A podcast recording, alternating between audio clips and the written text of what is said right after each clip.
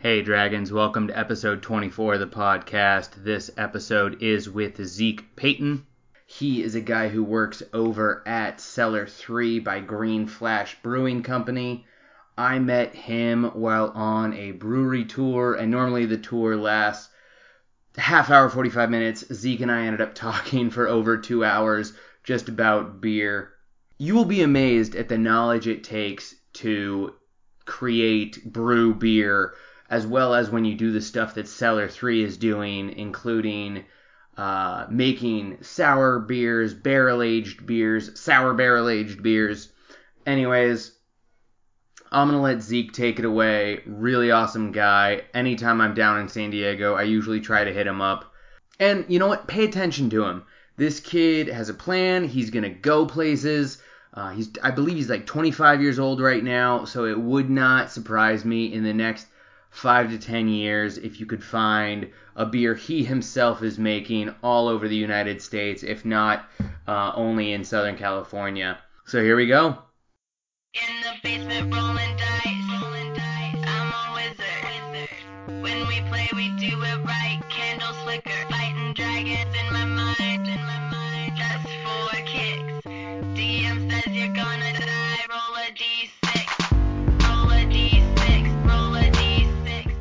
Hey Dragons, my name is Kenny Rotter. Welcome back to the Dumbbells and Dragons podcast where we mix nerd and fitness culture to break down barriers.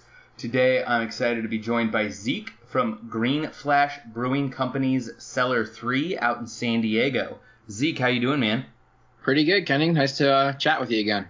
Excellent. I'm I'm excited that you're here. You and I met when I was visiting Cellar 3. Uh, our 45 minute tour turned into a two hour tour just because you and I were talking beer the entire time. You know that'll happen.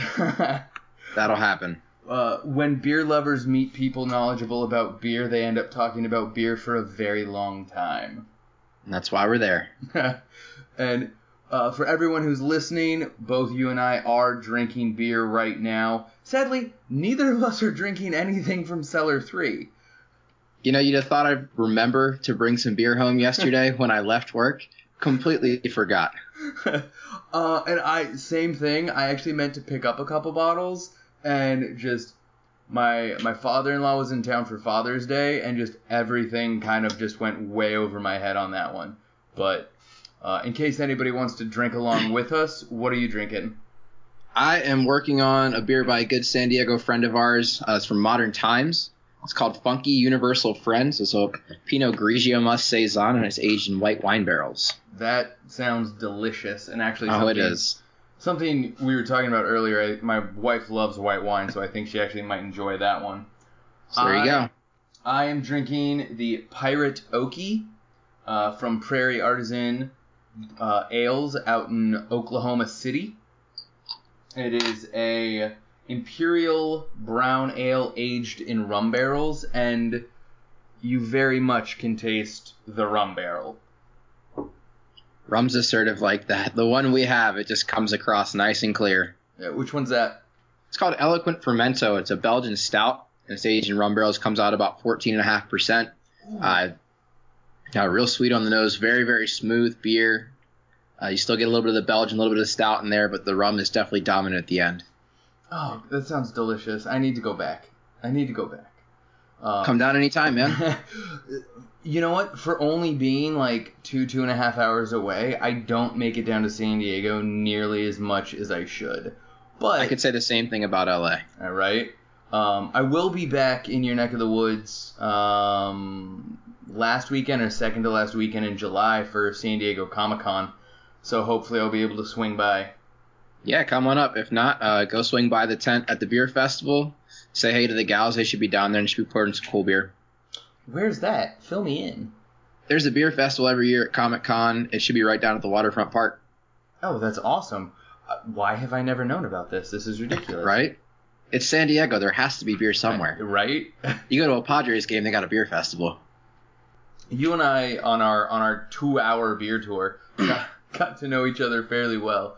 But tell everybody else out there a little bit about yourself, what you do for uh, Green Flash, what you do for Cellar Three. All right, so uh, my name's Zeke. I work in the beer industry, obviously. I grew up in Maryland. I went to UMD, it's University of Maryland. Go Terps. and uh, you know, I was a kinesiology major. I think I started homebrewing when I was about 19. And one day, you know, I just bought a new piece of equipment. There's two kind of ways you can get your fermentable sugars in beer. You can use malt extract, or you can make the extract yourself. So that's called all grain. I finally got the equipment to do this. this is like a big step up for homebrewers. And my buddy wanted to do this and bottle in the same day, which is a giant pain in the ass. so we started at maybe 4 p.m. You know, we're drinking beers and we're hanging out, having a good time. Next thing we know, we're finished. It's 4 a.m. and I'm sitting here like, Jesus, that was a long day. But, uh, you know, if that's a 12 hour workday, that wouldn't be the worst thing in the world. So ever since, it's just been finding out a way to get into the beer industry. And that's why I'm in San Diego. I uh, came out here, actually, oddly enough, wanted to work for Green Flash. It was one of the only breweries I knew much about. It was right down the road from my sister. Loved all the beer. And after hounding them for about a year, mm, yeah, about a year, I finally got a job in the tour department, uh, which is where I am currently. So it's kind of our job to uh, extend that customer experience and get people really involved and relay the brewing process and what we do. And now Cellar 3, the barrel aging process with our customers. So, you know, barrel aged beer is kind of this big mystery. And being in the tour department there, we're really looking to break that down and kind of make it a little more accessible for people, which is a lot of fun. Yeah, and it's definitely like when we first showed up at Cellar 3, I was of the mindset I've been on one beer tour, I've been on them all. But then I realized Cellar 3, you've got all this sour stuff going on, the barrel aged stuff going on, that there was so much that I did not know. And that's the beauty of the facility. You know, you go on a beer tour, you talk about brewing and beer. Obviously, we're going to talk about beer at Cellar 3, but we don't even have a brew house. You know, it's like I was telling you, we get all our beer or our work shipped over to us. So we can't even boil water over our facility. We're kind of relying on the main brewery to get that done for us. And then we take it from the end of the brewing process on forward. Yeah. So where do you want to go from here, man? Ooh, from here. Yeah. That's a tough one. I mean, I'm having fun. I just want to keep having fun. Obviously, I'd love to keep working in beer. Uh, one day I'd like to, you know, own my own brewery. I love barrel aged sour beer. Uh, you know, I got a good buddy. We see eye to eye on a lot of beer things, so we'd love to start a brewery. Uh, where we get the money for that, I don't know, but we kind of gear ourselves towards getting that done. There you go, man. And until then, I'm sure you're getting a lot of great experience and meeting a lot of great people over at Green Flash. Yeah, and making some uh, some fun beer in his mom's garage along the way. there you go. See, I I am not a brewer. You and I have talked about this. Do, starting something at 4 p.m. and then finishing at 4 a.m. to not even have be able to drink it for another month or two. Not appealing to me. I I can see that. I am a heart like I love drinking a good a good quality beer. I do not have the patience for brewing, which is why I thank God that there are people in the world like you. well, I mean, you know what they say about brewing? It's like 85% cleaning, 10% taking notes, and then 5% of it's actually brewing. Yeah. So yeah. most of the time you're just cleaning stuff and looking at a pot. All right. So tell us about some uh, someone you admire, a superhero, a fictional hero, source of inspiration. So, uh, growing up in Baltimore, uh, you know, big Orioles fan. I think everyone in town is Orioles fan. Not quite a fictional dude, uh, very real guy. His name's Cal Ripken Jr. I think everybody who was born in 1990 and liked baseball and you know was from Baltimore looks up to him. He's baseball's Iron Man. The guy played 2,632 straight games. That's 16 seasons without missing a game. That's insane. The guy's humble, hardworking, driven. Like, always loved Cal. That's awesome. And that's that's a hell of a work ethic. Right? Like I I've taken a vacation in my, you know, 7 years of professional work experience. So I can't imagine never missing a game. Yeah, it's nuts and you know, to do that through all the little nagging injuries that you get. I mean, this guy was healthy enough to play for 16 years. Who does that? Cal Ripken Jr. There you go. All right. So aside from beer and baseball, do you have a favorite area of nerdiness? Um, say the conventional standard of nerdiness. Game of Thrones immediately comes to mind, but who doesn't love Game of Thrones? I think you have to like not be human. Last night was insane, Oh, and I'll just leave it there. No, um, I caught up this this morning, um, and it's okay. This is not gonna. We have a rule here. Our spoiler rule is three days, and Okay. this is not going to air within the next two days. So we're fine spoiling it. It was the episode "The Bastards" or uh, the Battle of the Bastards, Yeah, wow. which the Starks are back, man. Right? Um, For a minute there, you didn't know. For a minute, you were like, oh, maybe not. I I was so stoked. That was one of the one of the best episodes and like I remember watching that first season of Game of Thrones and I was like, God, I hate Sansa. And then now I'm just like, get it, Sansa! Yeah, that that last scene with her uh, walking away from Ramsay was With the smirk on her perfection. Yeah, that was so perfectly timed. I mean, usually we'll save Silicon Valley for after Game of Thrones just to lighten the mood because something traumatic just happened. And this week they flipped the script on us. Silicon Valley was kind of depressing. See, I haven't I haven't watched the episode yet. I'm gonna do that as soon as I jump off here with you. Ooh, it's a good one. It's a good one. Yeah. Well, I've I've been kind of thinking that there has to be something the hammer has to drop on that show because they've been winning too much recently. Yep. Too much good things. Too many good things have happened to them. And we've seen it happen once or twice. Yeah. So yeah, some, something's gonna go down soon for sure. Uh, but yeah, aside from that, other other areas I'm pretty nerdy about. Uh, beer, obviously we talked about, but national parks. Yeah. I'm a huge national parks nerd. Yeah, man, I can sit here and talk to you. I've been to probably 20, 21 U.S. national parks, couple in Canada. Uh, that's if I could do one thing, just travel around national parks, landscape photography. That's awesome. Uh, you need to check out my buddy's stuff. Uh, Ted Davis Photography. He Okay. that, that's what he does. He travels around and does natural landscape photography. Oh, that's so epic. Yeah, I've got I've got a couple of his pieces in my house. You got to check them out. I'll forward you the info Awesome, thanks, man. for sure. Uh, now, what's you might have just covered it, but what is one thing that you're into that others might find surprising? Um, so that's definitely one. Another would be cooking. Yeah, Um, Yeah, usually people don't take me for much of a cook, but I've been cooking since I was, you know, eight years old. My grandmother taught me how to make scrambled eggs for myself before school. And it just kind of, then mom was like, all right, you're cooking dinner one night a week. And it cascades from there. So, you know, I got a nice big spice cabinet. I'm pretty stoked about dinner tonight. We're going to do a little grilled salmon with uh, some ginger mango, mango chutney, a little cilantro and garlic, a little lime. Yeah, it's going to be a good time. That's awesome. I um I don't I don't even want to use the word chef near me near me, but uh, I do enjoy spending some time in the kitchen and cooking. So It's a good way to break down the day. You know, Oh, if I yeah. had an hour and a half to spend cooking myself dinner every night and the money to buy new things to cook every day, that would be amazing. right? Unfortunately, there's so many times where I have to buy in bulk and then I just crock pot everything on Sunday and then eat it throughout the week. That's my usual meal plan. Like, I'll just grill some chicken, cook some quinoa, and make some like black bean corn salsa, and just dish that up for the week. There you go. That's actually sounds delicious. It gets the job done. Yeah. Try to be healthy. When I send you uh, my buddy Ted's info, you need to send any of the recipes you use for that stuff. Yeah, I can definitely uh, send you a little spicing, little marinade tips. I like it. I like it. One one I'll give you right now though: Old Bay, cardamom, lemon, and garlic. Money, chicken, seafood, either one kills it. Oh, excellent. We actually we actually just went fishing on Saturday, um, and we you know we caught all these fish, and then we got to bring all the fish home, and they were you know gutted and cleaned for us, and all this other stuff. So now I've got like four pounds of fish in my freezer. That sounds amazing.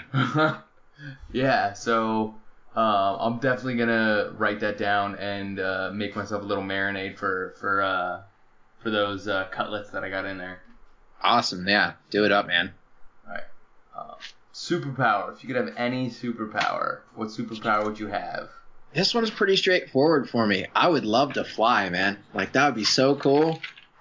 Be able to fly, like For sure. Think about like being like Green Lantern or something.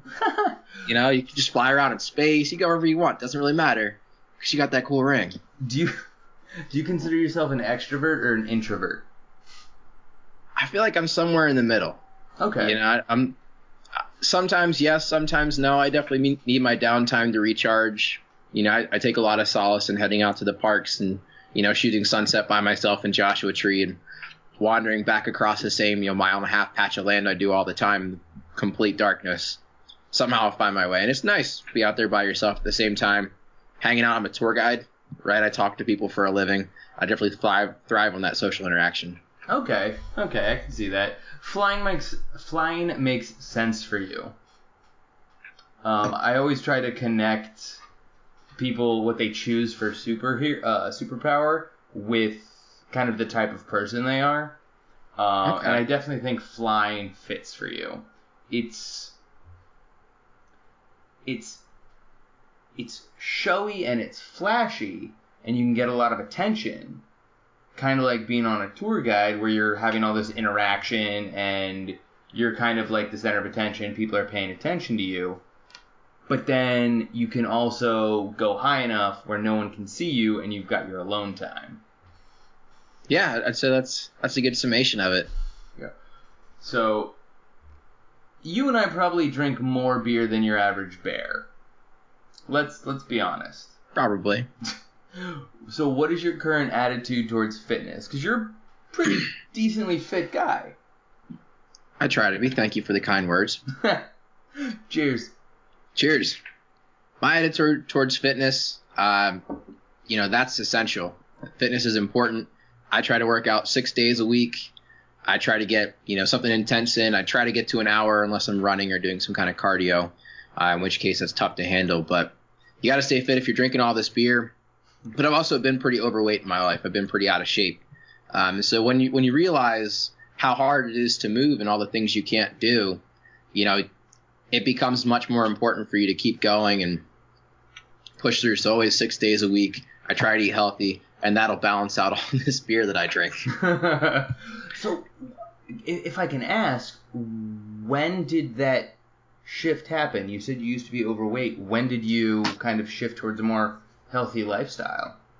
So when I was, ooh, I was, must have been 15, uh, is probably the most tragic thing that's ever happened to me, and simultaneously the best thing that's ever happened to me. I blew out my knee skateboarding. Okay. I tore not just the ACL, I tore the MCL, the PCL, the LCL. I tore some tendons. I mean, I, I did everything you could possibly do. The resident for my surgery didn't believe I didn't get hit by a car. It was a pretty Wow. bad injury. And that kind of, you know, you don't, I don't have a choice anymore. I've torn my ACL three times, and every time is refocusing. Yeah, I've had five knee surgeries. Wait, on the same one? Same knee. Dude, I need to give you the number of the guy who did my ACL. Like- so the the guy who the guy who fixed my ACL was actually one of the first surgeons to use cadaver tissue. Um, you know, definitely well respected surgeon. His name's Craig Bennett. If anyone's in the Maryland area, you need an orthopedic surgeon. This guy is an absolute rocket scientist. Uh, fixes my knee up pretty well every time. I'm just really good at breaking it. Um, And the the two times I've re-injured it uh, were probably avoidable. Uh, so it's always always refocusing to have that happen. But you know that shift when you have to stay in shape. You know, if I get out of shape, my knee hurts. When my knee hurts, it's hard to move. When it's hard to move, you know, what do you do with yourself? So having that and then re-injuring it is always refocusing. You know, now as soon as we're done here, I'm going to go do some more exercise. So I did my single leg exercises this morning. Go get a little run in after here, get a little ice, but that's always just taking care of it. You know, ice before work, after work. That was that was definitely when things kind of came around, and as you get more active, you realize, okay, I need to fuel my body properly. I'm going to eat right, and uh, you know, as a kines major at Maryland, so all that kind of fell into place. Yeah. And that's, you're what, 25, 26? 26. 26. That's such a great lesson to learn at such a young age. Most people don't learn that until they're mid to late 40s. No, I was definitely lucky to have that happen. I mean, work ethic was something that I lacked before the injury. It taught me a lot about that. And before I got injured, you know, I spent a lot of time. I quit playing soccer for a year or two, which is one of my absolute passions. Um, you know, I didn't do much, didn't go outside very much, hung out inside, played a lot of Final Fantasy, a lot of Final Fantasy. Um, yeah, a lot of nine. One of those weirdos that loves Final Fantasy nine. there you go. Um, but yeah, I mean, it's just it got me out of the house. It got me more social again. It got me, you know, working, got me active, got me up and about. You know, everything that I look at that's happened in my life to get me to who I am now. I think that was definitely the starting point. Excellent. That's awesome. Um, my next question, maybe you already covered it, and if you did, fine, we'll move on. But when in your life did you experience a failure? So I try not to see things as failure. You know, when you look at it as a failure, you're not really getting what you should from it. Everything should be a lesson. I think it was uh was it Winston Churchill said success is bouncing from failure to failure without loss of motivation.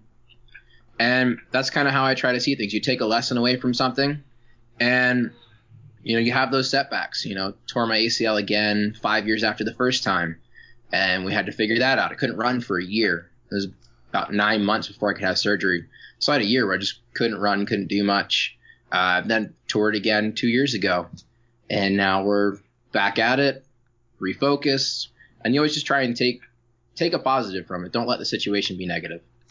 You know, and that's one of the common themes that I get from talking to people like you is is the word like it's like the word failure isn't in their vocabulary because they don't define anything as a failure it's just an opportunity to do something different the next time or something better or an opportunity to learn Exactly. um, and if that's one thing I could get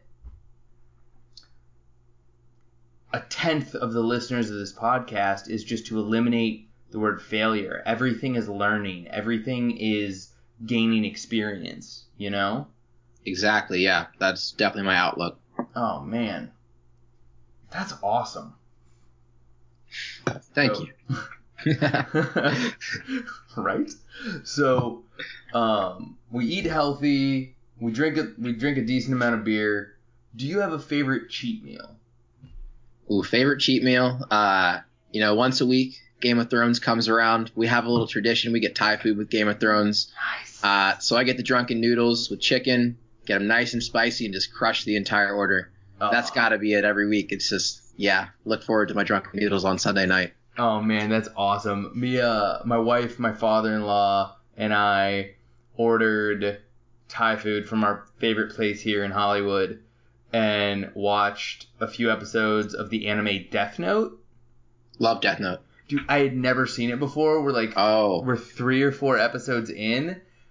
I'm like, is it's some good shit.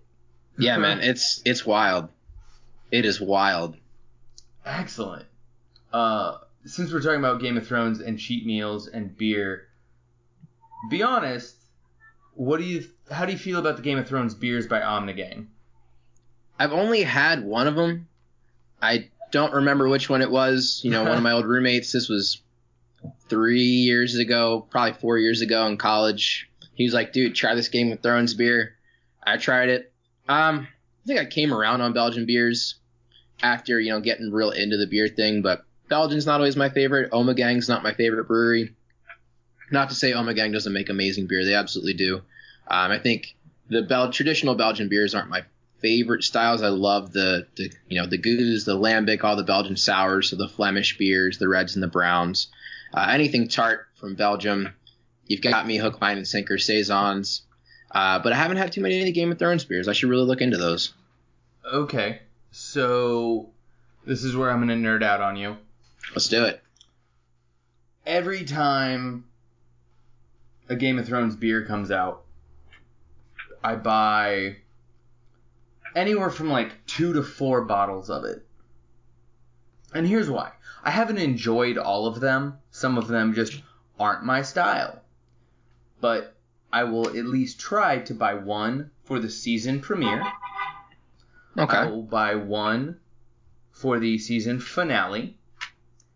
And I will buy Okay. one to age until the final season.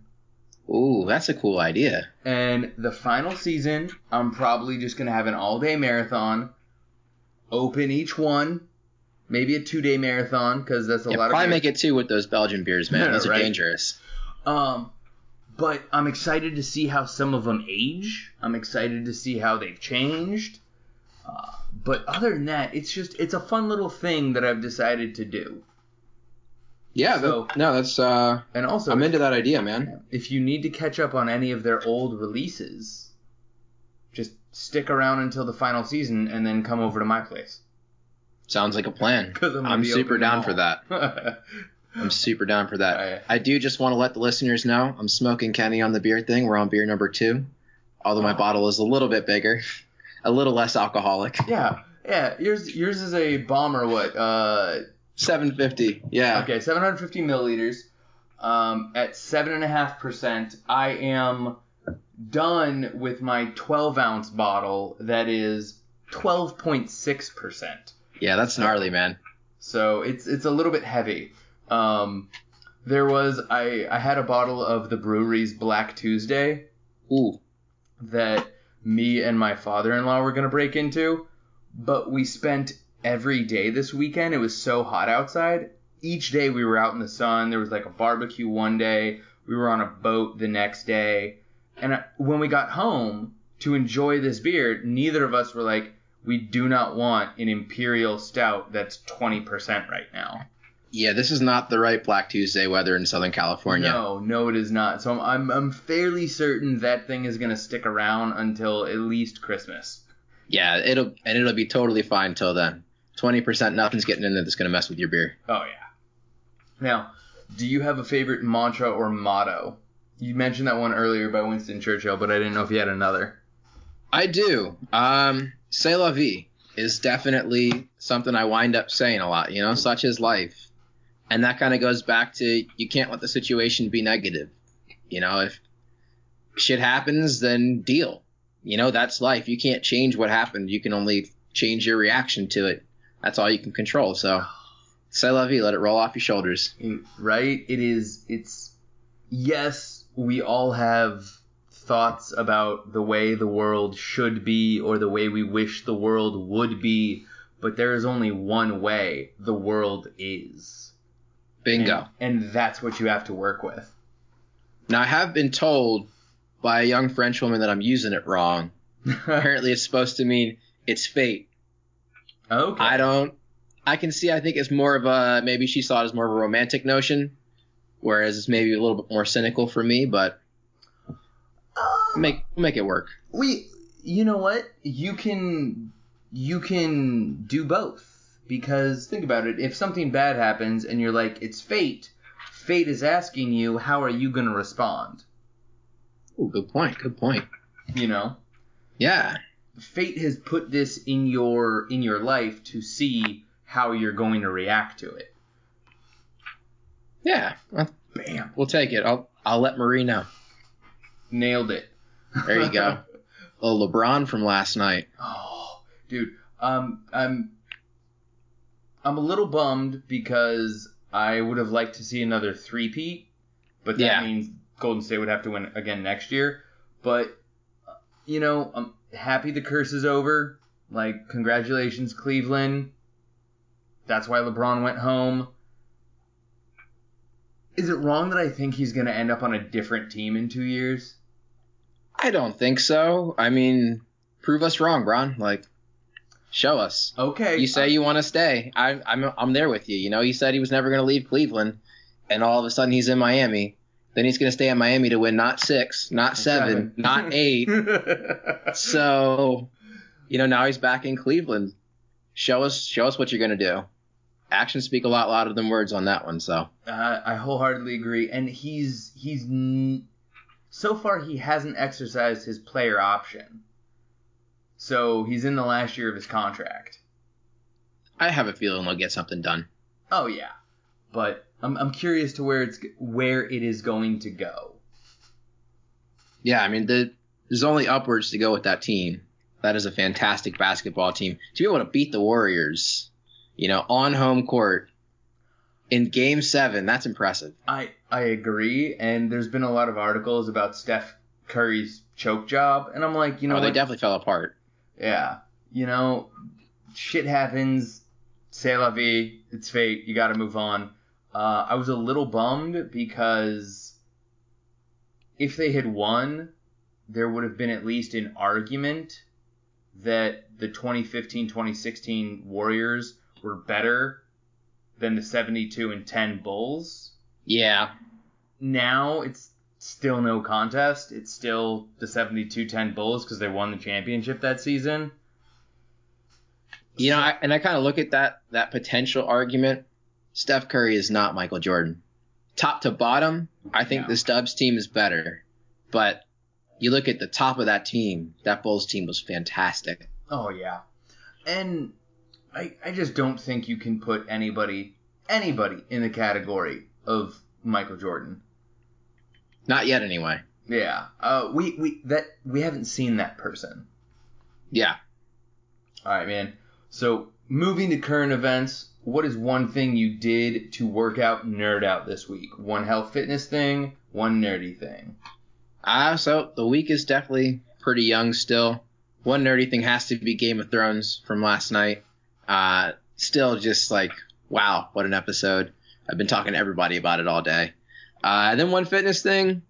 Today's been a slow day. My college roommates were in town last week, so I didn't get to the gym as much as I would like. Uh, so just refocusing on the knee, got the single leg exercises in, got to make sure we take care of it. And once we're done here, I'm probably going to get a little mile, mile and a half run in just to cement the day. You know, and you've actually inspired me. I I've had a uh, a pulled hip flexor for a while. Ooh. Um, oh, I'm sorry, not a hip flexor, IT band. So I've been slacking on my on my IT band exercises. After we're done here, I'm gonna go get out the foam roller, do my foam rolling, do my single leg IT band exercises. There you go, Um, man. You got to do it. I appreciate it. Now, so my workout nerd out. Um, I didn't know if you knew this, but LA was in a power awareness mode today. So from Oh, yeah? 9 a.m. till 10 p.m., they're encouraging people to not use their ACs. Okay. So I went to the gym at around 9:30 this morning, and the gym had their AC off. Oh, No. I did not immediately turn around and walk out. I went in, I dealt with the stank, Ooh, I didn't even think about that. and I got a half hour workout in. Way to stick with it, man. Yeah. I'm I'm not a sweater, like I don't sweat very much. It's just a thing. I was drenched. Just because it was so hot, it was so humid because of other people sweating. It was disgusting. Yeah, oh, yeah. But I got that half hour in. Um I am not gonna nerd out on Game of Thrones. I'm gonna choose something different. I watched uh WWE's Money in the Bank last night. Oh, yeah? Um, and I was super excited. My only issue was I was talking to my father-in-law, who's not a fan of wrestling, and like, if we had to go back into the questions about what is one thing you're into that not many people would think, WWE is my answer. Okay. Um, but I told him how I thought the pay per view was gonna play out, and exactly what I said would happen happened. Nice. So I'm a little bummed that it was so predictable, but I'm super excited that that was the result.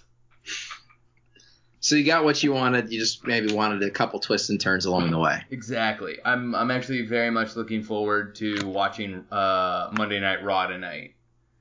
Dude, my uh my freshman roommate in college was obsessed with WWE. Every like doesn't matter what we're doing Friday night, like everyone would be in our room.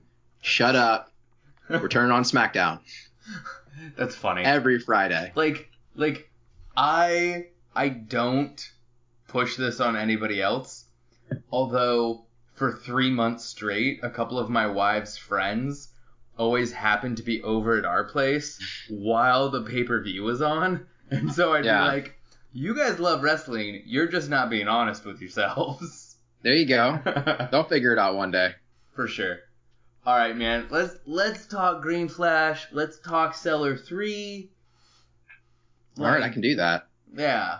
So first, give us a little bit of a background on what Cellar Three was, why Green Flash decided to open up a complete separate uh, facility for Cellar Three. Okay, so Cellar 3, when we think about, you know, Green Flash, is Cellar 3 a part of Green Flash? Is it something attached to it? Cellar 3 is Green Flash's barrel aged beer brand. And within barrel aged beer, we have two different styles. So we have one kind of like what you're drinking, which is going to be a spirit forward beer. You know, Prairie put that Imperial Brown into those rum barrels to make it taste like rum. Thereafter rum, you know, maybe you get a little oak, maybe not. Rum barrels are usually pretty old. But there's no fermentation happening inside those barrels. You treat beer like normal. Once it's done, you go ahead, you throw it uncarbonated into a barrel. Then we have the one that I'm drinking, which is, you know, a saison fermented out with wild yeast aged in white wine barrels. On this wild yeast we call Brettanomyces. This stuff has very distinctive flavors. So when you're drinking sour beer and you taste those kind of funky, earthy barnyard notes, might be a little leathery, might be a little clovey. That's what Brettanomyces does. And in addition to having all these distinctive characteristics that it creates, this stuff is insanely hardy and aggressive. If it gets inside something porous like a barrel, it's not going to come back out. Yeah. And real quick, Brettanomyces, for those who might be somewhat knowledgeable but not too knowledgeable, that's Brett. There you go. When yeah. If you see Brett on a package. Yeah. All right. So, and we'll just call it Brett from now on because that's, you know, our buddy Brett's way easier. so there's so many places for Brett to just take hold in the brewery and not leave. Brett's like a bad party guest, you know. You let him into a little too much and he's not going anywhere. So, you know, any any seals on our tanks or bottling line, any hoses that we use, anything that's rubber, or plastic, vinyl, anything like that that's porous, we could have this stuff take hold in it. And all of a sudden, if we don't know it's there, it's getting into all of our beer, and all of a sudden we're putting beer out the door that may be infected with this yeast that we don't want there, and we're winding up having to dump, you know, a lot of product and replace a lot of our system, and we're ruining our reputation with, you know, you guys, the people who drink our beer, in addition to our business relationships with our customers, so our accounts, and our distributors. And that's something we're really not interested in doing. So with Cellar 3 and the actual physical location, we took anything that uses that wild yeast, that Brett, and we moved it, you know, 10 miles down the road in Poway. It might not even be 10 miles. It's like a 15 minute drive. Uh, and so that facility is all about making these wild sour beers.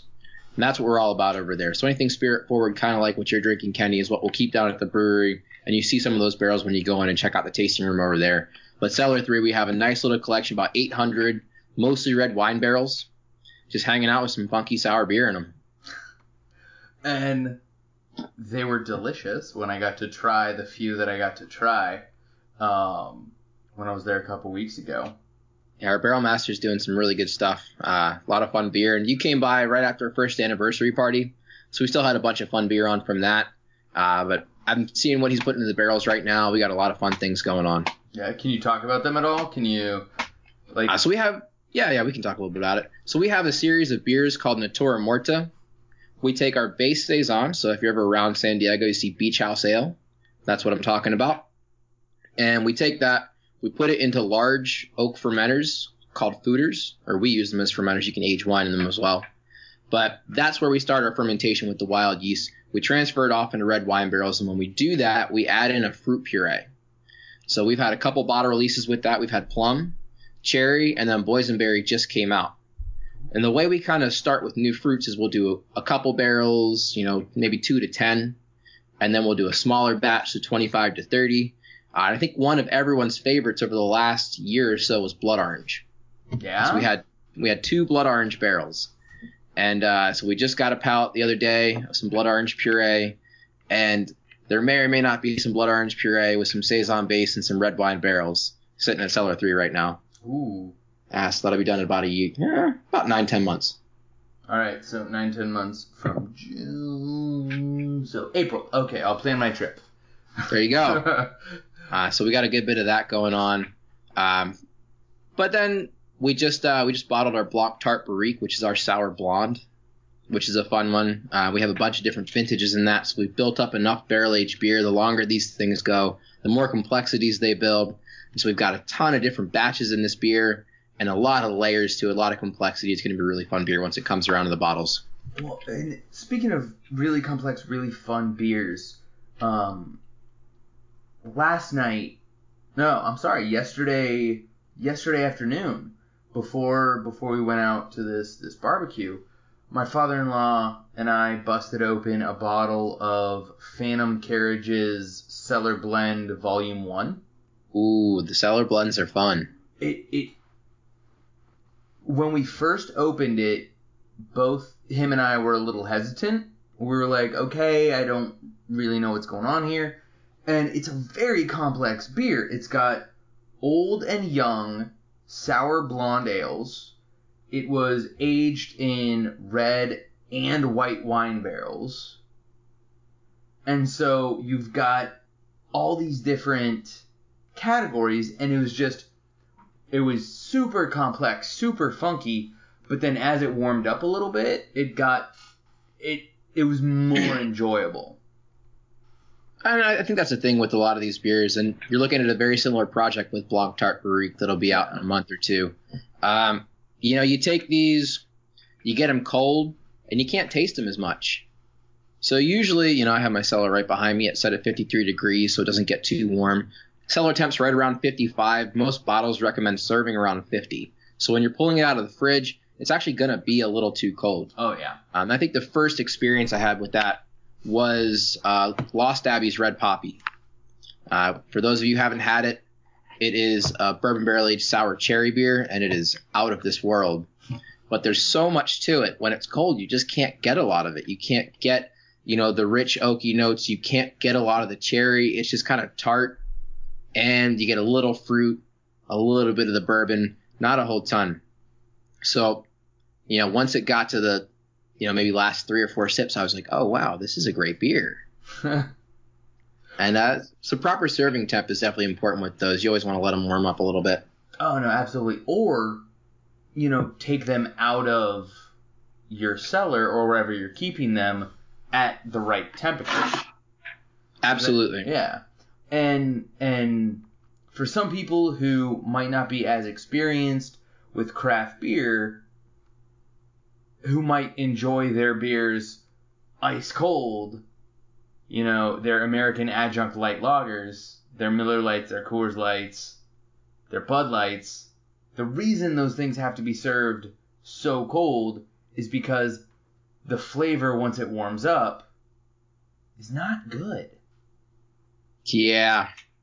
I mean, no, they they are most certainly not. or it's and so I'm not I'm not talking bad about those beers. That'll come on a different podcast. um, no, it's it's some beers are meant to be served at 32 to 40 degrees. Some beers are meant to be served between 45 and 50 degrees. Some 50 to 55 degrees, and it's just the proper serving temperature for your beer. Absolutely. Yeah. Absolutely. I'm gonna backtrack for two seconds. I don't think uh, Red Poppy's bourbon barrel aged. I'm just out in the ether for a second there. Such as an oak barrel aged ale, but Okay. wonderful beer nonetheless. Uh, but back to the serving temp thing, that is absolutely crucial. You know, a sour beer, you think something like a like a Cantillon Gueuze would be better, a little cooler than something like a Bruery Black Tuesday. Yes. You know, Black Tuesday, pull that sucker out at 55 degrees. It's right where it needs to be. It's going to warm up more. It's going to hang around your tongue. It's going to be rich. It's going to be big. And you kind of want it to be that way. Oh yeah, and I'm excited for when um, my uh, my me and my wife just bought a new house, and we we moved in about a month, month and a half ago. And I'm super excited for when she finally allows me to buy my uh, beer fridge, my beer cellar, because that thing's gonna be hovering right between 50 and 55, and I can just take out my beers, drink them right then and there, and they're perfect. Yep. That, that's been one of the best investments I ever made. Oh yeah, I had. I gotta share this story with you. Um, my buddy John's gonna be so pissed that I shared this story. So I was I was moving from Phoenix to LA, and I have this little this little six bottle six bottle beer cellar, like super tiny, whatever. So I'm like, hey, I'm I'm moving. Do you want this? And he's like, sure. Okay, buy my beers one night when we go out, and we'll call it square. So it's in my back seat. I pick him up, and I go, oh, do you want to move the beer cellar, you know, my little six bottle refrigerator inside before we start drinking? And he's like, no, no, no, no, no. I'll get it after. We'll be fine. So him and I go to the bar, have a couple beers. You know, he drinks more than I am because I'm the DD. You know, I'm being smart and sensible about it. Reasonable. So then we're, we go back to his place, and I get the beer cellar out, and he's like, "Oh no no no, give it to me." And I'm so I'm like, "Okay, I give it to him," and he fucking drops it. Oh, the oh, door, Oh, man. the door breaks off, the glass shatters. oh, there's no salvaging that. No, he okay. It was double pane glass, so so the one the first pane was shattered, the inner pane was fine. The temperature gauge broke, so he just hooked up a separate one. But for like weeks, I was like, really? I told you. I told you we should have brought this in before we started drinking. Yeah, you move the fragile things before the beers. That's So like drinking 101. Yeah, John, that one's for you. Um, you've now gotten a shout out on the Dumbbells and Dragons podcast. There it is. And what's funny is I'm gonna be like, hey, me and this guy Zeke from Cellar Three, we're talking about beers. You should listen. And he's gonna get to this part, and he's gonna be like, what the fuck, man? so yeah. All right. So what are your where can people find Cellar 3 beers? Cuz you can find Green Flash, at least me being from the southwest, you can find us almost anywhere. Find Green Flash anywhere in the southwest. you can find Green Flash in all 50 states in this wonderful country of ours. Cellar 3 is a bit of a different proposition. So typically, when we do Cellar 3 beers, we keep a bunch of it for Cellar 3. So if you make the journey out to come see us, like when you came down, you notice we had all of our bottle releases going back to our very first one, say the anniversary special release. And that's very much by design. So you can come down, you can get the beers out and about in the wild specialty bottle shops and you know usually events for bars so if you have like a local craft beer destination that's a bar and they're having a sour event um, they usually have green flash on. Chances are they've got a keg of our beer back there and they're usually waiting to break that out. Usually the kegs we send out people sit on them people break them out for a special event special occasion because we really don't have enough to send a lot out. You know typically we're looking at two 50 barrel tanks 100 barrels so that's 215 gallon kegs worth of beer. It's really not a lot when you think about a batch of West Coast, which is two and a half times that Oh pretty much every time. So, you know, look at look at festivals, events at your local beer establishments, and then specialty bottle shops because we do send some of those bottles out. You know, I've seen them out and about. I've seen them in Chicago. Um, I've had customers tell me they bought them in Florida and Texas and Virginia. So select markets, usually around larger cities, is a good place to go. And do you guys have I'm assuming you guys have beers that you don't bottle that are just on draft at Cellar 3. Even though you- Absolutely. All right, yeah.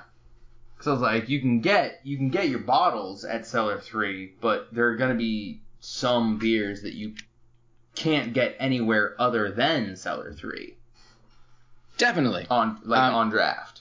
Yeah, so a good example of something like that, we uh, we just had a little extra of our plum sitting around, and so he did a little bit with uh, so it's Natura Morta that saison I talked about with plum, with blood orange and strawberry, Ooh. um, almost like a little tart fruit punch. This fantastic, you know, draft only kind of deal.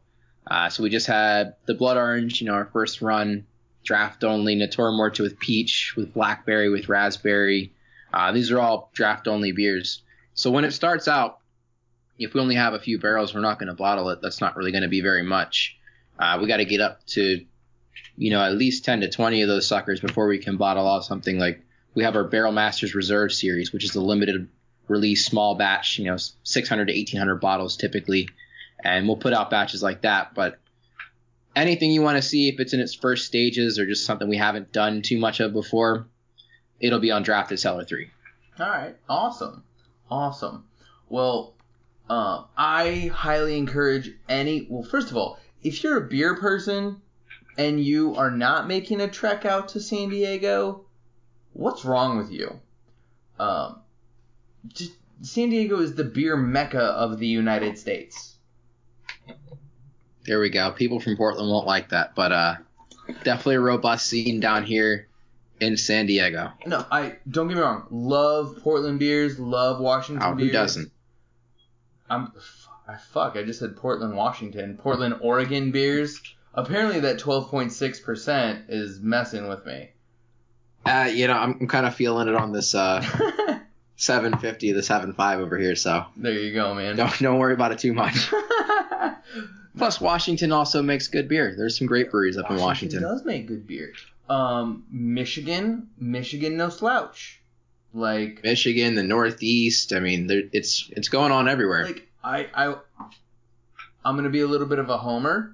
Uh, Phoenix, Arizona. A lot of good breweries coming out of the Phoenix metropolitan area. a lot of great breweries come out of Phoenix right now. The beer scene out there is doing really well. I oh god, I had I had some visions, man. I had some dreams about the uh I was gonna open up a place called the Scottsdale Beer Park, which was just gonna be like a craft beer commune where like twelve breweries would get together and share space. But each would still be their own separate entities. Anyways, it was a badass idea that never happened because the property I wanted never went up for sale. Uh, Yeah, that'll that'll do it. right? Stop you in your tracks there. Bummer. No. So if if you are coming out to San Diego, swing by Cellar 3. It's well worth it. It's good, interesting, unique, creative beer. So that's me gushing all over Cellar 3. And to speak to that just a little bit, uh, you know, we're maybe 25 minutes from downtown San Diego out in the foothills, so it's going to be a nice, pretty drive out. You come down, you have some beers. We've got 14 barrel aged beers on tap. We've got a bunch of your Green Flash Brewing beers on. We have a bunch of Alpine Beer Company beers on. Really nice, balanced tap list. We've got a food truck every day. We've got an art gallery going on in the place, and the idea of it is it is our art project. You know, these beers are art. So, you know, we really love for all you guys to come down and share that with us. So we're open 3 to 8 on Wednesdays, 12 to 8 Thursday, Friday, Saturday, and from 12 to 6 on Sundays every week. Closed Monday, Tuesday. Closed on Mondays and Tuesdays. For sure. All right, and that's you. You absolutely reminded me of something I wanted to talk about. Green Flash brews some of Alpine stuff. That we do. Yeah. Um, can you tell us a little bit about that? Like, who is Alpine? What are you brewing for them? All right, who is Alpine? Alpine is uh Alpine is Alpine. Alpine Beer Company is out in Alpine, California. Uh, it'll take you about 35, 40 minutes to get out there from downtown San Diego, uh, right out the eight between, you know, after going up the mountains over towards Phoenix or Tucson. Uh, Alpine's known for making fantastic hoppy beer. And, you know, people at the top of our company, in addition to theirs, have been friends for a long time. Uh, and we got to this point where Alpine was looking to make some more beer and kind of expand their operation. So we were helping them out with that. And they were brewing some beer in our facility. And it got to the point where it made sense from a business standpoint for them to come on full time. So we brought Alpine on board. They are part of the company. So Alpine and Green Flash are one company. But for all intents and purposes, they are kind of their own thing and they do what they want. They have a lot of input with their beers. So whatever we make for them, which is those large production batches. Uh, so beers like Nelson, you know, there's been a lot of complaints about that, but it took us a while to figure out how to dial it in. And we always work very hard to make sure that the beers are up to their standards for what Pat and Shawn McIlhenney want them to be. Uh, but beers like Duet, Hoppy Birthday, uh, we've been doing a little bit of the pure hoppiness this year. Yeah.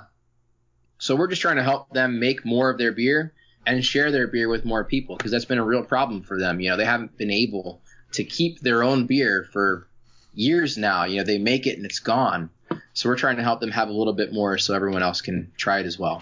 Well, and one of my things, I I first discovered Alpine. I used to work. I used to. Uh, I lived in Phoenix, and then three days a week I'd be working in Yuma, Arizona, which is right along the Arizona uh, California border.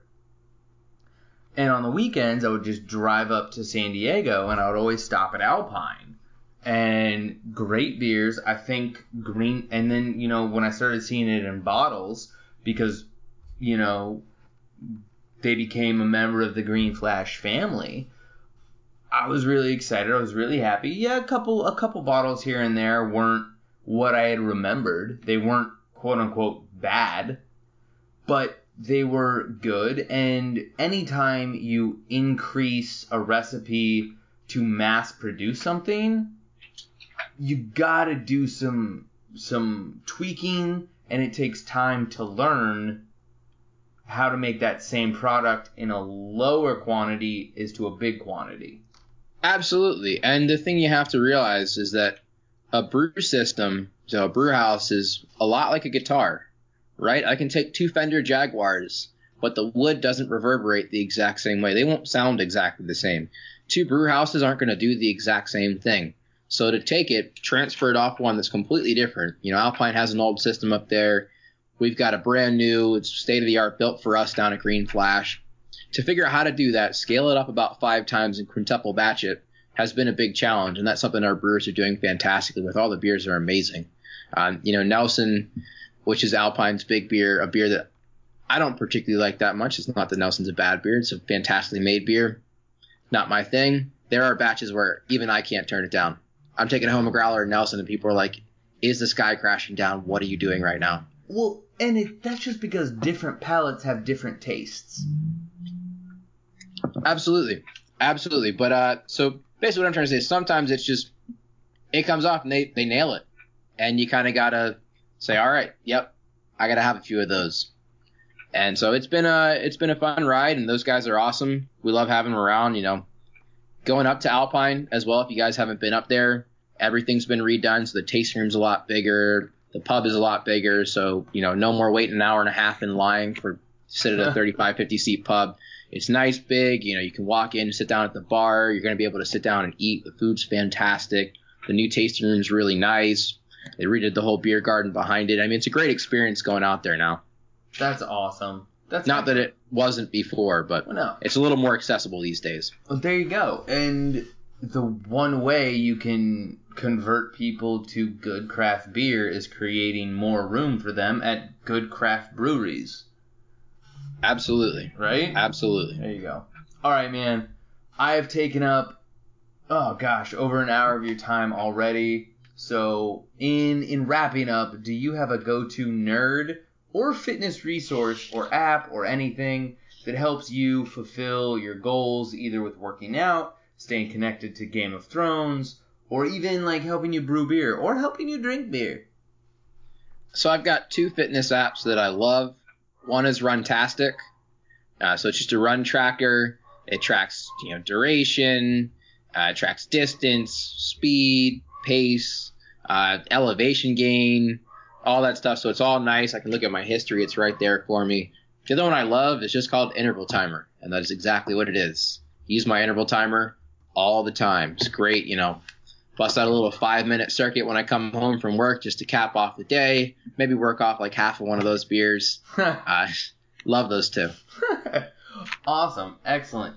And where can people connect with Green Flash, Cellar 3, and you? Uh, so Green Flash and Cellar 3 is as easy as searching for Green Flash or Cellar 3 on your social media platforms. You know, we have Twitter, we have Facebook for Green Flash. Uh, Cellar, we have Instagram for Green Flash as well. Cellar 3 has its own Instagram, so you can check us out there. Um, we just kind of give you an idea what we're doing over there. Uh, as far as me, you can find me at jpeyton27. That's J P E Y T O N 27. Um, and you might find some fun behind the scene things that we're doing at Cellar 3 on there as well. Try to give people a little glimpse into what we do, and then all the other ridiculous things I do. So you see a little bit of my photos and all that fun stuff. Awesome. Are you are you on Untappd? I am on Untappd. It's the same name, J Peyton 27. Uh, I can't say that I use it very often, but I am on there. It's so hard to keep track of, and once you have like two beers, you kind of forget you're supposed to check it on your phone. Oh, Yeah. see, I never, I never forget. I'm so like Untappd oriented. I'm just like, I need to check in all my beers. All right. Oh, usually I'm just like, wow, this is delicious. What else is going on around here? Let's talk to those people. See, I do that after I check in my beers. I'm gonna have to get better about it. Nah, no worries, man. All right, and to cap things off, what parting advice do you have for everyone out there listening to the Dumbbells and Dragons podcast? I think uh, the main thing I would want to leave with you is that life is a balance of work ethic and remembering that some journeys aren't about the destination. It's about how you're getting there and what you're doing to get there. And that's been a big thing for me in my life. That's awesome. All right, Zeke, man, it it's always a it's always a pleasure talking to you about beer, about life. Like, I feel that it's just we're like the same person. I hear that. Get a little cheers at the end of the show. Cheers, bro. Cheers. So, thank you so much for being here. We absolutely appreciate it. Everyone else listening, thank you so much again for listening to the Dumbbells and Dragons podcast. We love having you. We'd love to hear any feedback you have, so hit us up on social media or reviews on iTunes. Other than that, y'all, work out, nerd out.